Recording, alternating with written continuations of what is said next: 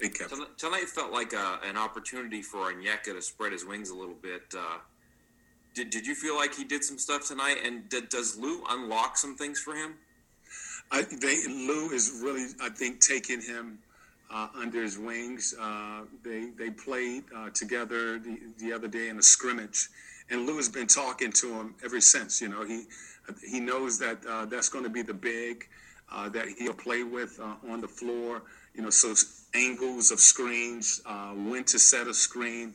You know, all of that he's communicating with Big O, and it's just it's really been good to to see.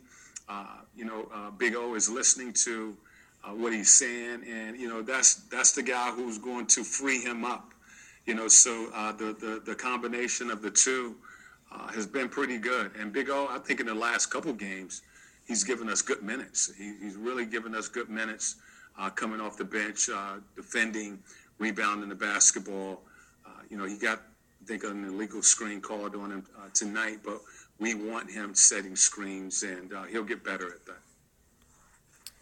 Hey there, welcome to ATL and 29, a Peachtree Hoops podcast where we look at the NBA from the starting point of Atlanta. My name is Kevin Chouinard. I'm here with Glenn Willis of Peachtree Hoops. Welcome, Glenn. How you doing, Kevin? I think this is the first time that we've uh, potted since the Lou Williams for Rajon Rondo uh, trade with some picks and cash thrown in there. Uh, what did you think about that deal?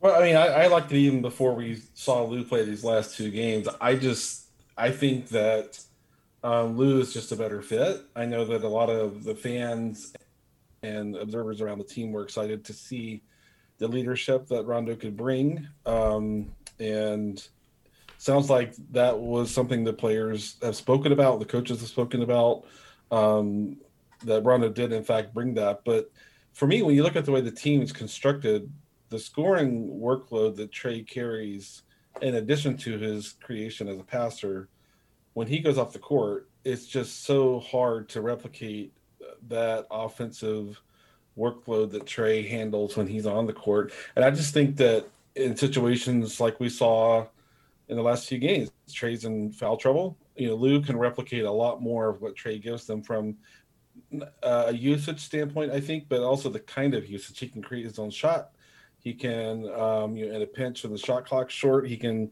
you know, find some way to get a decent shot up. Um, and so I just think he's um, a, the kind of guard. I mean, I'll call him a point guard because he's close enough to that for me. Um, but that can just provide a lot more continuity uh, to the the plan that exists when Trae's on with the starting group, and you know when that um, when the second unit comes on, when Trae sits, if they miss if Trae sits because of an injury. We saw that in Friday night's game. I just think that there's a lot more continuity from Trae to Lou than than there ever would have been from Trae to Rajon. Yeah, uh, I I completely hear your point, and for me, sometimes it's helpful to see the same situation in others' plights. And uh, the Hawks have had a couple of games against Sacramento recently and you, you look at them and it's like, okay, well, what happens when De'Aaron Fox goes to the bench? And it's like Sacramento is this like completely different team. Totally. And I think the Hawks had a lot of the same issues. Uh, it's just kind of helpful to kind of reinforce it and see it in another team. Um, but yeah, it's like, you know, I think as much as they had different styles, I think Rajon was brought in in a lot of ways to to help Trae. I think that was a Trae move bringing him in. And honestly, you know, Trae probably needs Rajon less than Onyeka needs Lou Williams. Like, Onyeka's got a lot of talent. He can do a lot of things, but he's in an awful situation. He's barely 20 years old. He got no summer league. He got no training camp. Uh, he was hurt at the beginning of the season. Uh, he, you know, he just got the worst of all worlds. He's in this crazy pandemic season where the teams really don't practice as much as they might otherwise, and you know he just needed a little boost, and and that's sort of a a, a pick and roll partner, somebody who gets uh, the ball in the right sets in these pick and roll sets, and they honestly just weren't running that much of it uh, with Rondo. Rondo's not doesn't look that comfortable in those kind of plays, and I think it's what a Okongwu needs at this point. Yeah, I, I agree, and it, it, may be surprising to some Hawks fans and others that I, I think it's oversimplified for some people in that they see Rondo as a player who's always perfectly setting up his other teammates on the court, and that they only see Lou as a guy who's only kind of able to get his own shot, and that's just not what really either of them are. You know, Rondo, um, you know, the Hawks bigs are built for the pick and roll. You know, and Rondo is just at a point. I think you and I've talked about this a little bit where he, he just doesn't seem to want to run the pick and roll anymore. You know, it's it's pretty t- it's more taxing than dribbling and letting all the balls all the screens happen off ball and you know all that sort of stuff and that's that's okay. But Lou can still run the pick and roll I think as as well he has as he has maybe ever. And that really suits what uh Okongwu can can do. So I think that's a great point it's a great fit. Um, and then you know we saw a lot of it in, in the in the win over the Pelicans on Friday night that Lou played on ball. You know, when, for example, when Bogdanovich was off, when Bogdanovich came back on, Lou played off ball and let Bogdanovich kind of create on ball. And just that he has more versatility than Rondo has as well. And so I, I do think he's a great uh, match for the Hawks fives because, you know, they're all built to basically dive to the rim after the after screens, and that's what you know Lou uh, is is very well capable of doing. Um, and then just that that versatility that I suggested. I you know I do think that the strides that we've seen in Trae this year defensively, I have to think that Rondo had something to do with that. Rondo was an undersized, crafty, heady, you know, defensive player, and I, I, you know, me being the optimistic person that I am, I want to see the value in having had Trae kind of get a chance to to work with Rondo. Um, and and to see that impact probably defensively, but for where, where the Hawks are right now, in the standings, the amount of season that's left, I think Lou is just so brings so much more punch uh, in, in in the areas that they really need from that position than Rondo did. So hopefully we got kind of the best of both. You know, Trae got to learn from Rondo all the way up to the trade deadline. At the trade deadline, they got the better fit, and to come in and play with them the rest of the year. That's that's. So I'm hoping this works out um, as well as it looks like it might to me. And they get all the sweeteners too. They get the picks, they get the cash, they get off the guaranteed money for Rondo for next year. Right. So they got all the little perks in that deal too. Yeah, and they have Lou's bird rights. So if they want to bring him back, you know, if there's a good experience, if the team has a good experience, Lou has a good experience, they want to run it back. They don't need to uh, get under the cap to do that. So that's good. That's another uh, good thing with Rondo. Obviously, to, like you said, they were stuck with that. Um, you know, owing him that contract for next year. With Lou, they have the flexibility if they really need to prioritize their spend, you know, some other way. They have that flexibility. If Lou works out really great and wants to come back, they they don't need to get into the cap to make that happen. So it's it's you know, in my mind, I know um, it wasn't like this big trade deadline, you know, deal that a lot of fans of teams hope for. I think it's one of Travis's better deals he's done since he's been in the job. Uh, the Hawks digital team did their thing at the end of March. They pick a sixth man of the month, and for the last month it was Nathan Knight. Uh, have you called the Italian embassy yet? I have not called the Italian embassy, um, but we could file a protest. yeah, yeah. That that was. I, for I have to admit, I didn't. Even, I didn't even know that was a thing.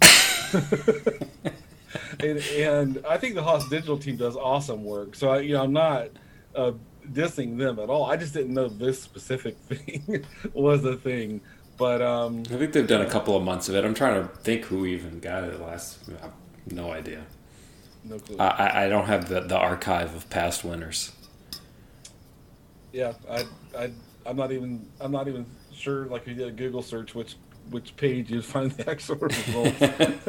it just seems kind of an obscure, obscure thing, but um, but hey, you know, you and I, you and I, I think the last time we talked, I think we talked a little bit about two guys on two way contracts. So you know, nothing wrong with marketing uh, a guy who's you know done and done some good work in limited minutes. So I, I'm not gonna um, you know suggest that Knight shouldn't get any attention at all. I just didn't know that, that was the thing. Fair enough. Uh, it, it's it's the the Hawks season season has had this uh, strange trajectory. Uh, you know, last night in that game against New Orleans, they had five completely different starters than the team who started opening night. Um, I think early in the season, due to familiarity, injuries, and whatnot, it was all the Hawks returning players who were having successful seasons. Trae had some nice stretches early. Uh, John had some great play early, and now John's hurt. And really, over the last course, you know, the course of the last month, Gallinari and Bogdanovich have really turned their seasons around. Um, and I guess if, if I had to ask you a question, and you know, pointing out to completely avoid recency bias because they've they've taken different trajectories over the last few weeks. Uh, compare and contrast the games of Bogdan Bogdanovich and Kevin Huerter. Uh, what do they both do well? What do they do differently? Uh, and again, sort of taking the big picture because Bogdanovich has had just a great couple of weeks, and, and Huerter uh, hasn't had the greatest couple of weeks, but to his credit, uh, and really against all odds, he's sort of been the healthiest Hawk all season. He has been, and to you know, in Huerter's defense, I think I'll say that he's he really should have been you know playing off the bench all year long. If not if not for injuries, that's very likely the way that would have looked. And and I you know maybe this is just my optimism, but but I thought he had a pretty decent start playing off the bench in the very beginning of the season before the injuries hit. Um, and so he's had to kind of scale his himself up to bigger roles when there have been absences, and then at other times, like you know, here the last couple games, uh, or as Bogdanovich has gone back in the starting lineup um, before um, went back into the starting lineup on Friday night for the Pelicans. I mean, it's hard for I think a young player to scale up to a bigger role and then down to a smaller role. It's it is kind of the nature of guys that are in that you know six, seven, eight, ninth spot on the roster to to need to be asked to do that you know with some regularity. But for me, you know, I see people criticizing Kevin, and and especially I see them saying, "Well, Bogdanovich is just so much better." I was like, "Well, Bogdanovich is 28. Huerter's what 20? I think Huerter's 23, and Bogdanovich has had a ton of you know play you know." Um, international international opportunities even before he came over and started playing with Sacramento. Um, you know, so it really shouldn't be a surprise that Bogdanovich is a more advanced player than than Huerter. But for me, if, if to contrast them, the biggest thing for me is, is just that Bogdanovich is stronger physically. You know, we've seen him even the last few games uh, handle you know power forwards in the in the post, and you know, it's not that he's going to be a. Shot. He had Ayton one time in, in the Phoenix game. It's like, oh crap! Oh, Ayton's good. Oh wait, no, wait, Bogey stood him up. yes, and and and Bogdanovich, you know, he he understands sort of the incremental value of situational defense. It's like if I can get him from eight feet out to like thirteen feet, you know, from the basket when he catches the ball, you just set yourself up to create a longer shot for that player, or or to have that player farther far enough from the basket that if they turn and start to work past you, there's more time and space for help defense to to arrive. So just a lot of the nuances and stuff you'll see Bogdanovich handle that defensively. Now he's he's pretty rough at the uh, at the point of attack, defending ball handlers in space. He just doesn't have the lateral movement. Not that Huerter is a A plus in that category, but Huerter definitely moves in space defensively better than Bogdanovich. I mean, he's just a lighter frame, so you know, you, you it's like a trade off. You know, For sure. what he what he loses in strength, he gains in quickness.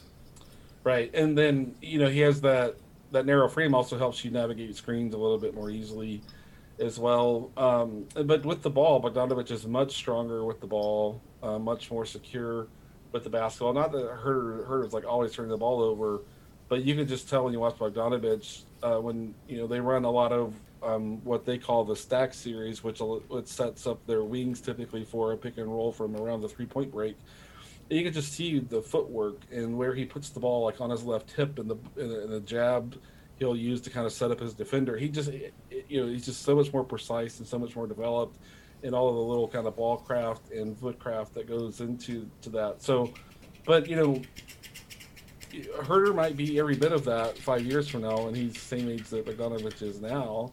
You know, it's um, you know I know a lot of people are asking questions around. Well, what does Huerter's next contract look like, and how does that fit? You know, the Hawks cap sheet and things like that. You know, that's a, to me is a completely different consideration. But you know, I, I just think that. Um, you know, like to kind of take it back to where we were a few minutes ago with Lou, where the Hawks are right now in this season, where they are in the standings, the amount of season that's left.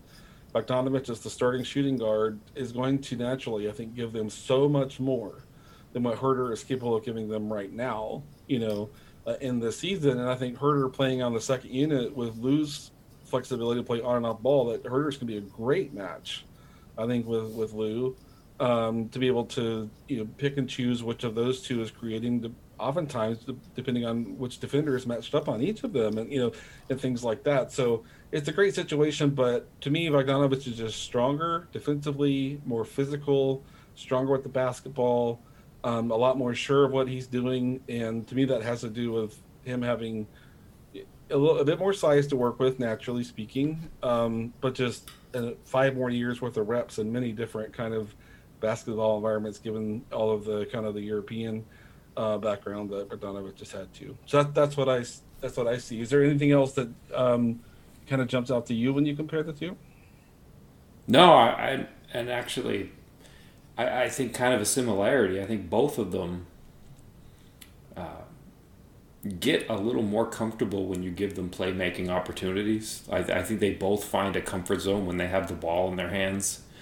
I think if you if you try to use either one of them off the ball too much, I think they just kind of lose contact a little bit, lose feel.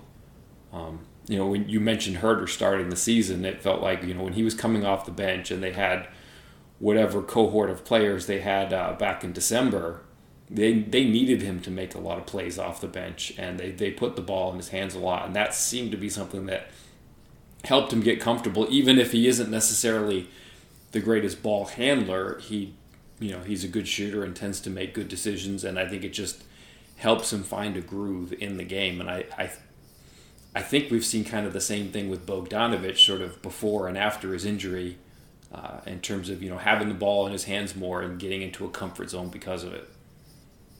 But actually, I have a question for you. Kind of an X's and O's thing, and it, and it kind of ties into Bogdanovich's defense. So let, let me see if I can set the stage correctly. So, Phoenix game on the road in Phoenix. Um, for most of the game, the Hawks tried to have Trae guard Bridges, right? Yep. And it seemed like on every play, Trae was guarding Bridges. Uh, that put Bogdanovich on Chris Paul a bunch. And then there was a play with, I want to say, maybe two minutes left uh, after some sort of stoppage. So the, the Suns are inbounding the ball in their own half of the court. Chris Paul is inbounding it, and they put Trae on him. Do they do that because they expect some sort of action where Paul will inbound it and go get the ball, and then there'll just be an auto switch on that first action? It, that could be. I the thing for me because that was like the um, only time I saw all game. I saw uh, Trae guarding Chris Paul was just sort of on that inbounds, and that was after a timeout, right? After yeah, after a timeout, and what ended up happening, and damn it, if this probably wasn't like Chris Paul whispering in his ear. I don't know if you remember this. Bridges, Paul, you know, they inbound the ball. I think it goes to Bridges. Paul goes to him, and Bridges does a fake dribble handoff screws up the action and just walks into the lane by himself because he faked the dribble handoff. Yeah. Yeah. So in terms of um, what that was about putting him on the inbounder, my guess is that wherever uh, Chris Paul was going to play as the inbounder or otherwise, that um, Trae was probably going to be matched up on him. And if you kind of watch the whole game, one of the things that Phoenix was doing what we saw, it was obvious, impossible to miss that they were letting Bridges attack Trae in the post, and Bridges was, you know, more solid in his post game than I than I thought. I, you know, I, I know he's got you know decent ball skills, but I don't recall having ever seen him kind of work consistently in the post like that. And you know, but it's one of those situations where kind of on paper, Nate McMillan is probably like, you're going to take the ball out of the hands of Chris Paul and Devin Booker. Okay, we'll live with whatever you know Bridges can do in the post until he proves to you like, oh, that's not going to work. And I think it's, I think it either got to that point or almost got to that point. But uh, but when Bridges either wasn't on the court or when they weren't doing that, one of the things that Phoenix was doing was trying to make Trae the weak side helper at the rim. And a lot of teams do that. A, a ton. And the and the Hawks did a great job of when Phoenix put two offensive players on the weak side, Trae and the other defender would work out that Trae would end up lining up on the higher offensive player and the other Hawks defender would be lower so that Trae wouldn't get put in that position to be the low man, quote low man, and end up helping at the rim. I think my guess, and this is just my instinct, is that McMillan thought, oh, we're coming out of a timeout, special situation. They're going to put Chris Paul as the only player on the weak side and make Trae that helper without having a second defender over there to be able to switch off. And I think that my guess is that McMillan thought that because they were trying so damn hard the whole game to get Trae to be the the weak side helper. So that's that's what I was thinking. Um, you know, if if that's not right, my guess is keep Trae out of screens on the inbound pass itself potentially. Um, but you know, they we think back. I remember back to the Dallas game. The Hawks haven't been averse to you know, putting Trae into ball screens and critical possessions when he got blown up by Willie Cauley Stein. Um, so my guess is that they were just trying to keep Trae out of ended up uh, out of a position of having to be the helper at the rim, out of position where they had needed to have a stop. So that's, that's the best answer I have. Uh, what were what were your takeaways uh, for this four and four road trip? Uh, and I just kind of want to point out, sort of, the Hawks really didn't lose any ground. I think over the course of this trip, I think they were in fourth or fifth, probably fifth, uh, by the time they played their first game uh, on the trip, and they they come back to the East uh, after they won their game last night. They were back in fifth again. Yeah, and just I think one game out of fourth. I, I don't I don't know how the Hornets keep winning without Ball now and now without Hayward, but, but, you know maybe James Borrego just needs a lot more credit as a coach uh, for what he's doing there in Charlotte. I watched them a ton early um, because the the teams that I watch apart from the Hawks tend to be the upcoming opponents for the Hawks, and so I watched them quite a bit because the Hawks had two kind of games in the, in the same week. I think as Hornets earlier, but I haven't checked back in on them in a little while, so maybe there's just something going on there I'm not seeing. Um, but um, so, but four and four, I think is a great outcome. I think you and I recorded just before the trip, and we even said three and five wouldn't be terrible, you know, because of how daunting the schedule was.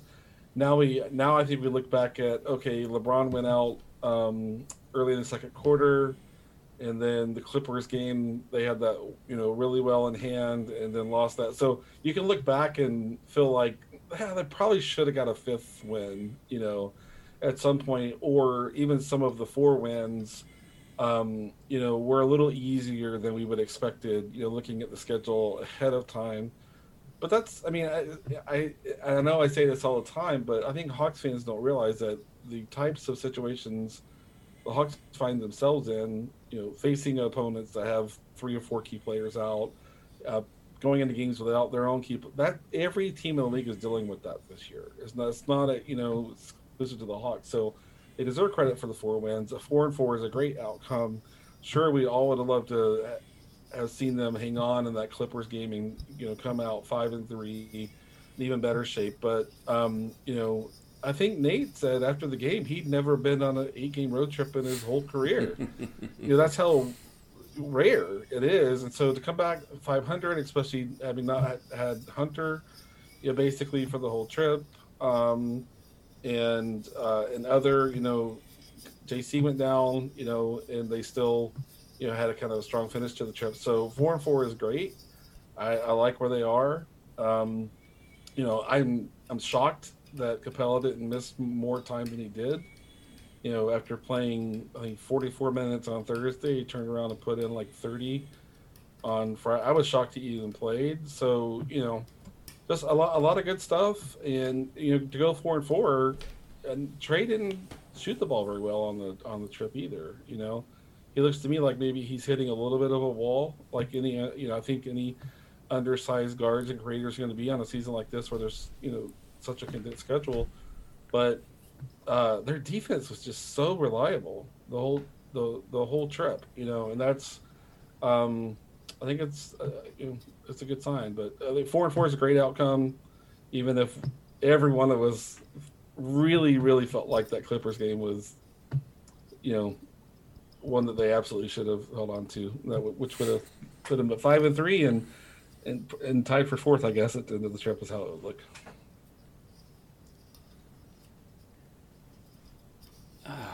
Uh, I feel like I need to write about Clint Capela pretty soon. Um,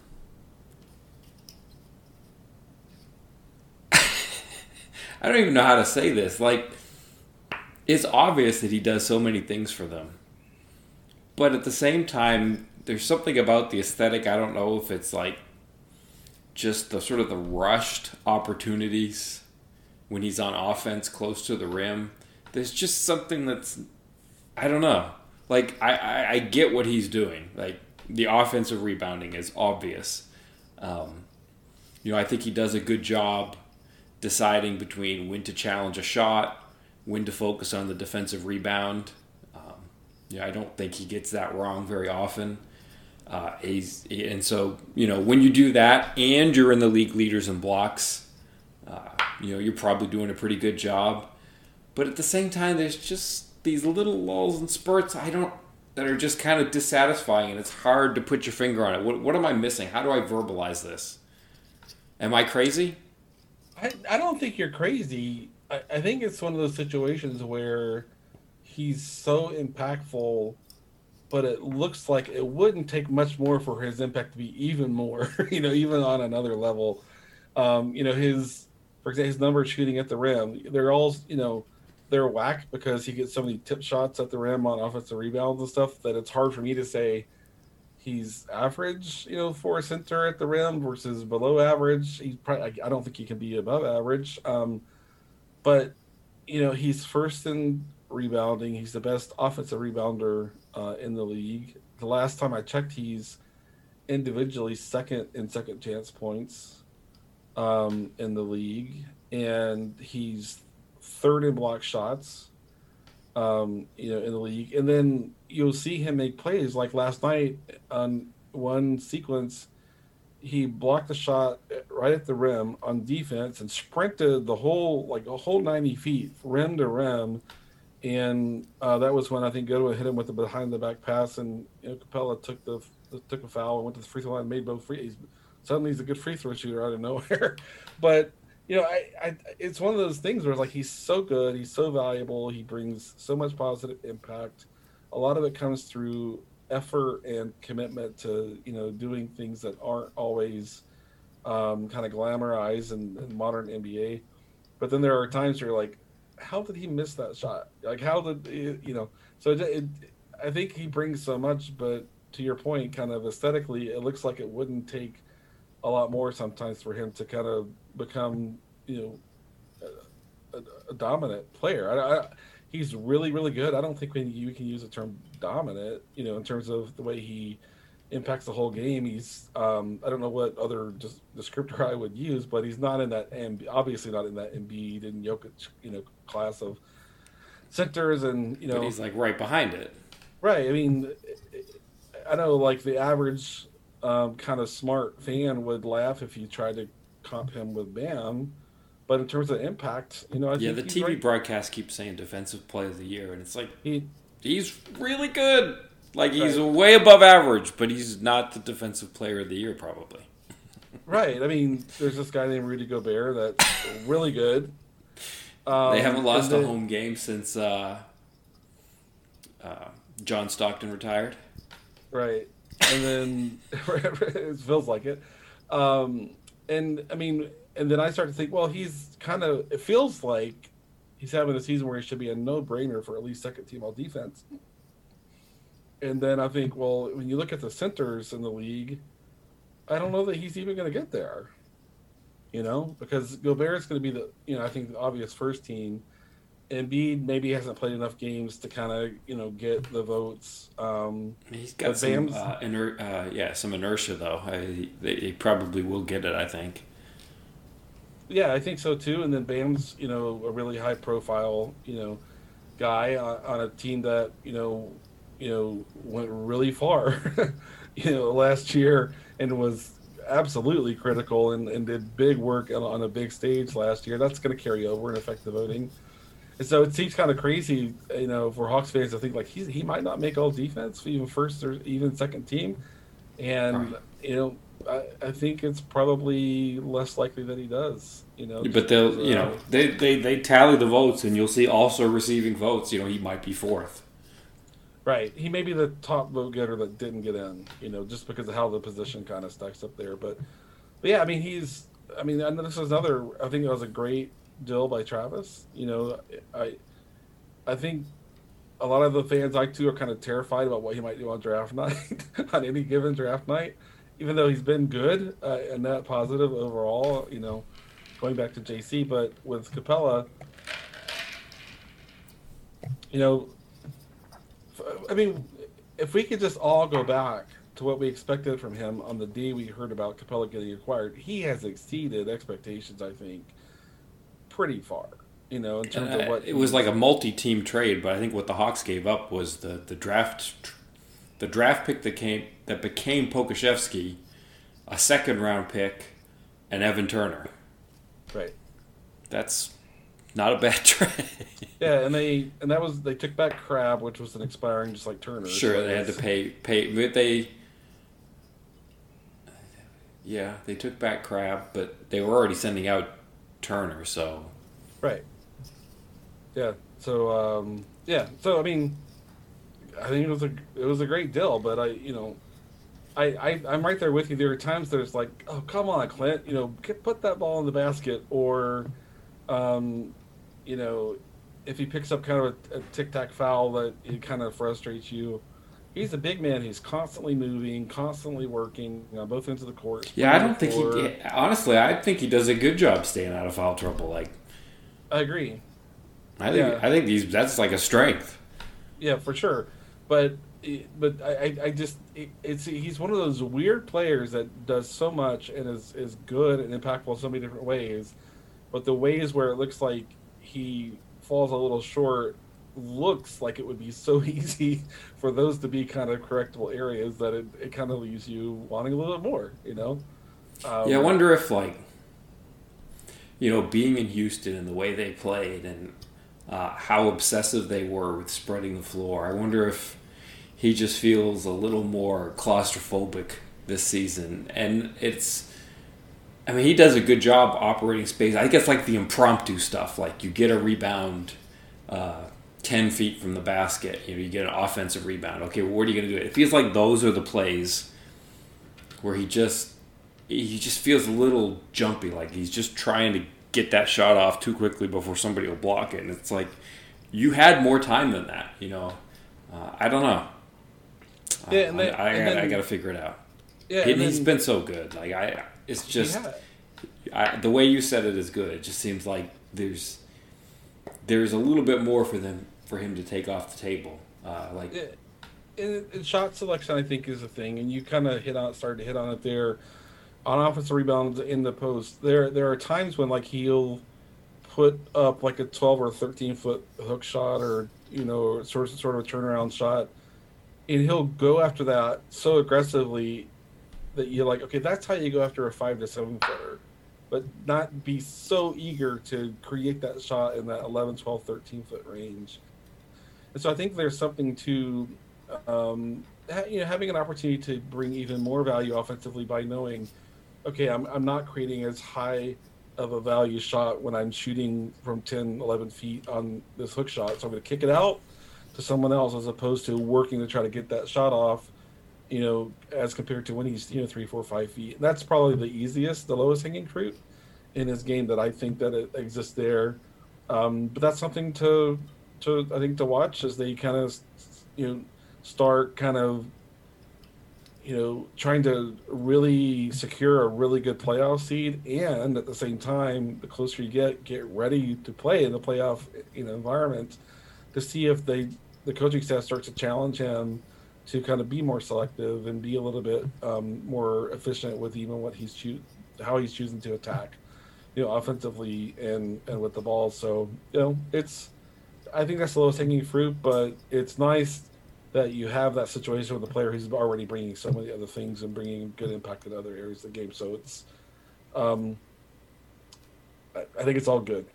Even the opportunity to get better, I think it's a, a part of his overall positive value to the team. Yeah, and one one of the things it's like you you look at this Hawks team, it's like okay, they've got Trae, and you know they've had a bunch of injuries, but they have just really good wing depth. And they've figured out how to make it work with two bigs. Like John has played well next to Clint. Uh, the, the whole John Clint pairing, you know, has done so much for them rebounding wise and defense wise. Um,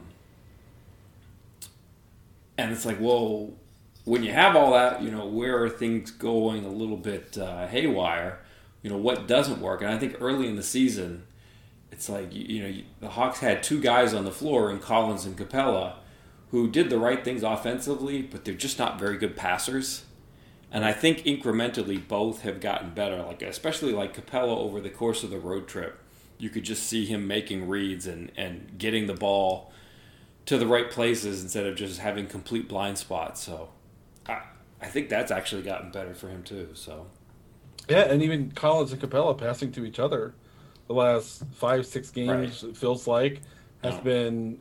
I mean, it just looks like it's been a point of emphasis in terms of something they've been working on because it's really been kind of night and day from where it was for the first 15 games of the season or, or what have you. Um, so it's a shame that John went down, you know, right when they were kind of right. their chemistry was really starting to pick up. And then even, you know, another layer of that is John had been driving toward the rim when Capela was kind of in the restricted area or in the paint and instead of saying I don't need to go in there because Clint's going to be tying the space up, seeing Clint as uh, kind of a shield from you know an additional defender getting to him. So there was, I think, the, that chemistry was coming along a lot. Hopefully, John's not going to miss a, a, ton of time, and they can pick right up where they left off because I think that was one of the most interesting areas that was coming along in a positive way uh, on this road trap uh, for me.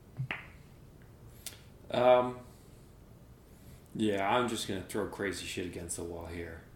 Um, the Hawks are decimated with injuries, so this is probably no, you're just an idiot. Um, but let, let, me put this out there. Is there any way that the fact that uh, the Hawks didn't go to the bubble last season helps them? Just in terms of it's you know the the seasons have been very close together. The off season was very short, so those teams that play deep in the playoffs, uh, they're they're going to have played an awful lot of basketball in a short period of time, um, and and it, even of course the Hawks have too. But they didn't, you know, they had that long stretch from like March to December, where they didn't have to. Is is there any way that you know? Once these guys do get healthy, you know, you got some small nagging things with with Trae and John at this point.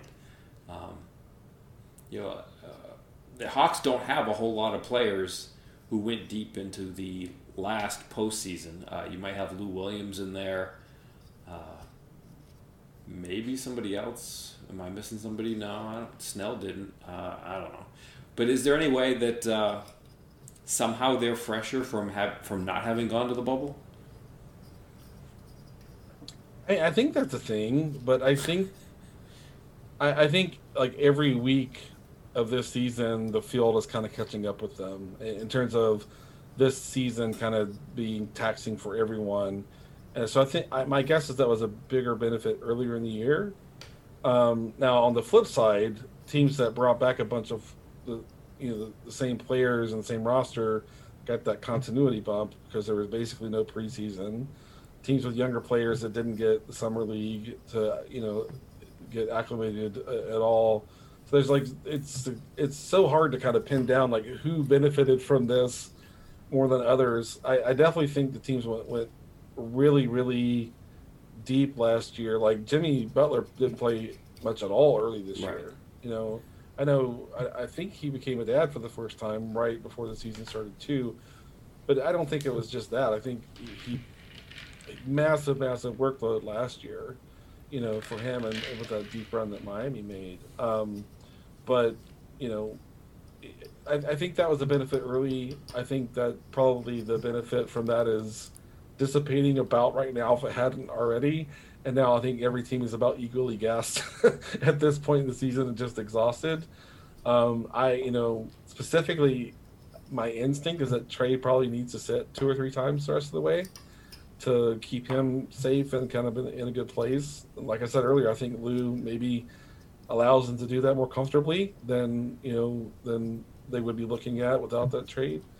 Um, but you know, for me, it's you know they didn't get the preseason, nine new players, and then they made a coaching change. I think the the possibility that they could start peaking at just the right time, I think that's a real possibility in terms of getting the full roster back. Hopefully, Huerter will get back. You know, the next you know two to three weeks, if not before. You know, I have no idea what to think of Reddish, but I'm not sure um, that he's as crucial as like even Bogdanovich is right now. Even though they're missing point of attack defense a ton, and Cam can bring a lot there.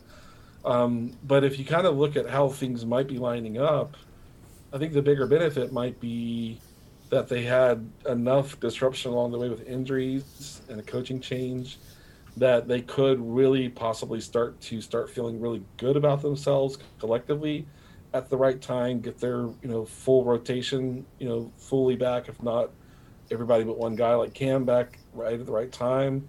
You know we're you know two thirds of the way through the season now, and then you know very hopeful that they're going to be well in the playoff field.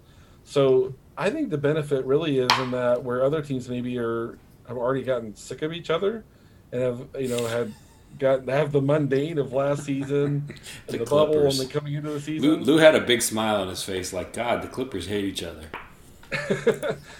yeah, I yeah, I he, he mentioned uh, how, how nice it was and how, you know what a pleasant atmosphere it was, and it's like on the down low was that was that a reflection of where he left? I I think it was. I think there's enough smoke around the Clippers, you know, team around guys just not getting along, guys not enjoying each other, and you know, I, I know.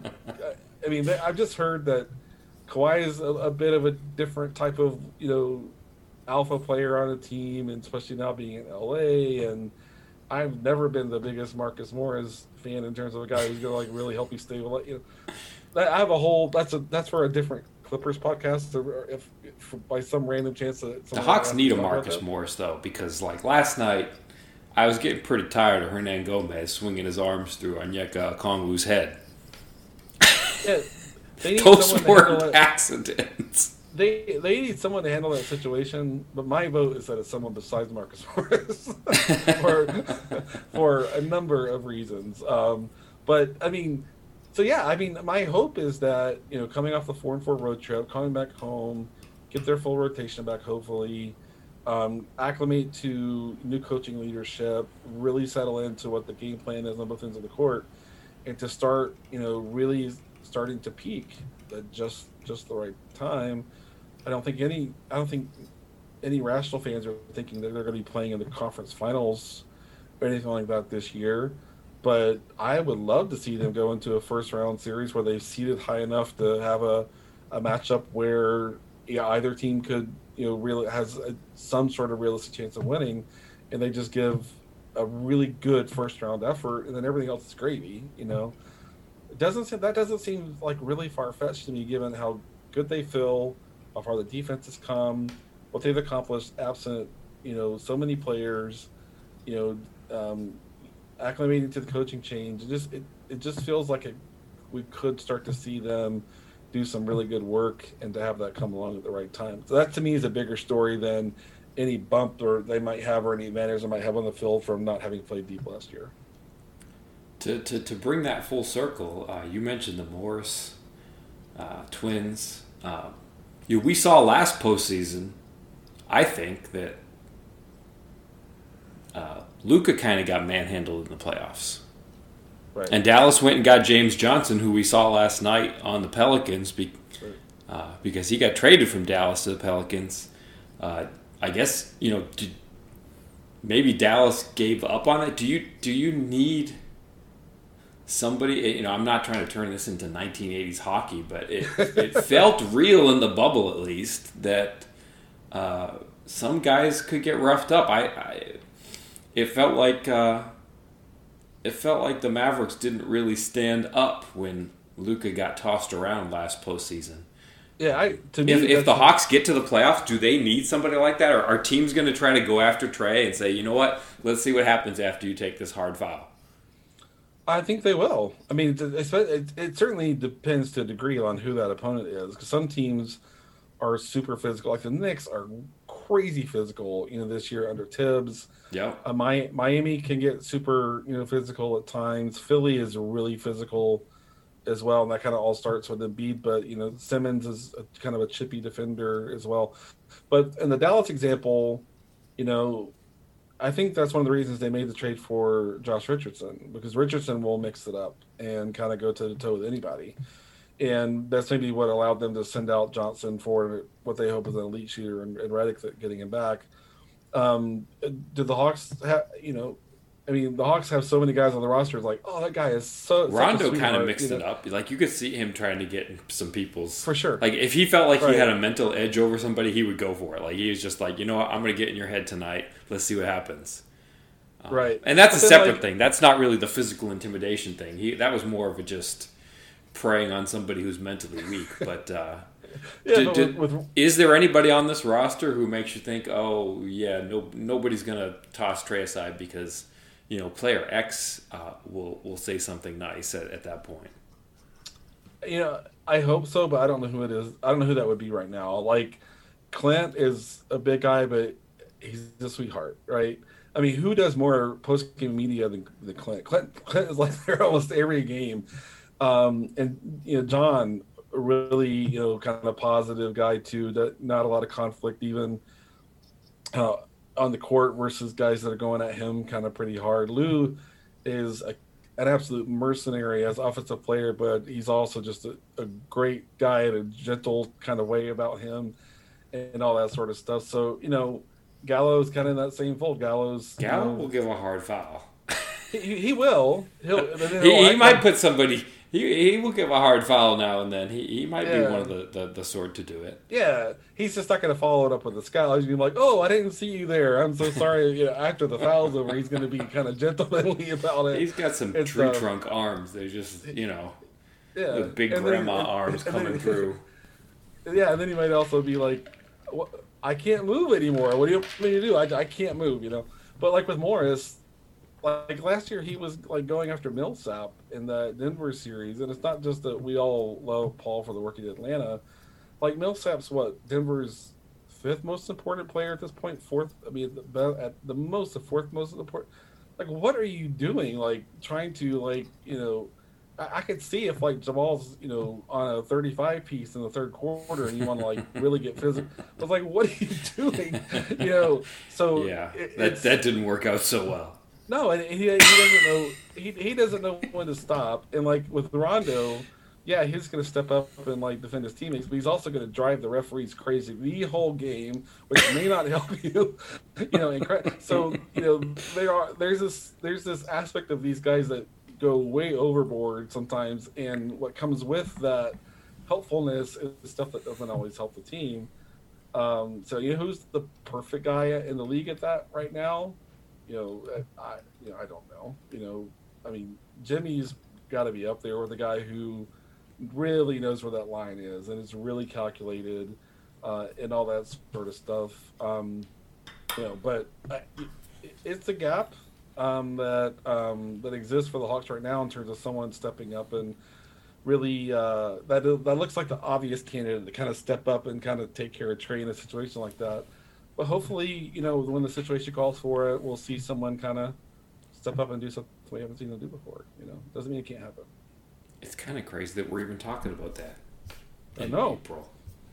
But yeah, they're they're kind Yeah, of yeah. it's funny. Even a week ago, even a week ago, I felt like uh, play play in the plan looks like a really and now it just feels like no, they really have an opportunity to get above seven. You know, Yeah. Um, the Pacers keep. Sli- I mean, part of that is the Pacers keep slipping. The Celtics aren't really making any ground on the field. You know, those are the teams that have been up there the last few years. Yeah. And the the more that you see that not happening, you're like, this. It's really open for them. It's really open for the Hawks. And now that they've gotten past the hardest part of the schedule, you're like, hey, the schedule looks not as bad. You know, the rest of the way. And so it, it I'm feeling more optimistic that they're going to, you know, have a shot to get five or six. You know, I don't know if they can do better than that. Um, I mean, the four spot is anybody's kind of game right now. I'm just going to be surprised if Miami doesn't figure it out. It's just how veteran they are, how much experience they have, and things like that. But hey, the Hawks have what they should, Hawks should have two more games against them, and we'll have an opportunity to for those two the results of those two games to have a real impact on you know if Miami can get some separation, like I think they will probably, or not. You know, who, who knows? But uh, I'm yeah, I'm more optimistic than I was. Seems like even like a week ago. You know, getting uh, that New Orleans win and um, you know getting the Spurs win, just it, wrapping up that road trip with getting getting two games that look didn't look automatic at all you know, situationally. You know, was made a big difference. All right. Well, uh, thank you for doing this. We should do it again soon, and uh, get ready for Kent Bazemore's uh, first game in Atlanta since he left tomorrow.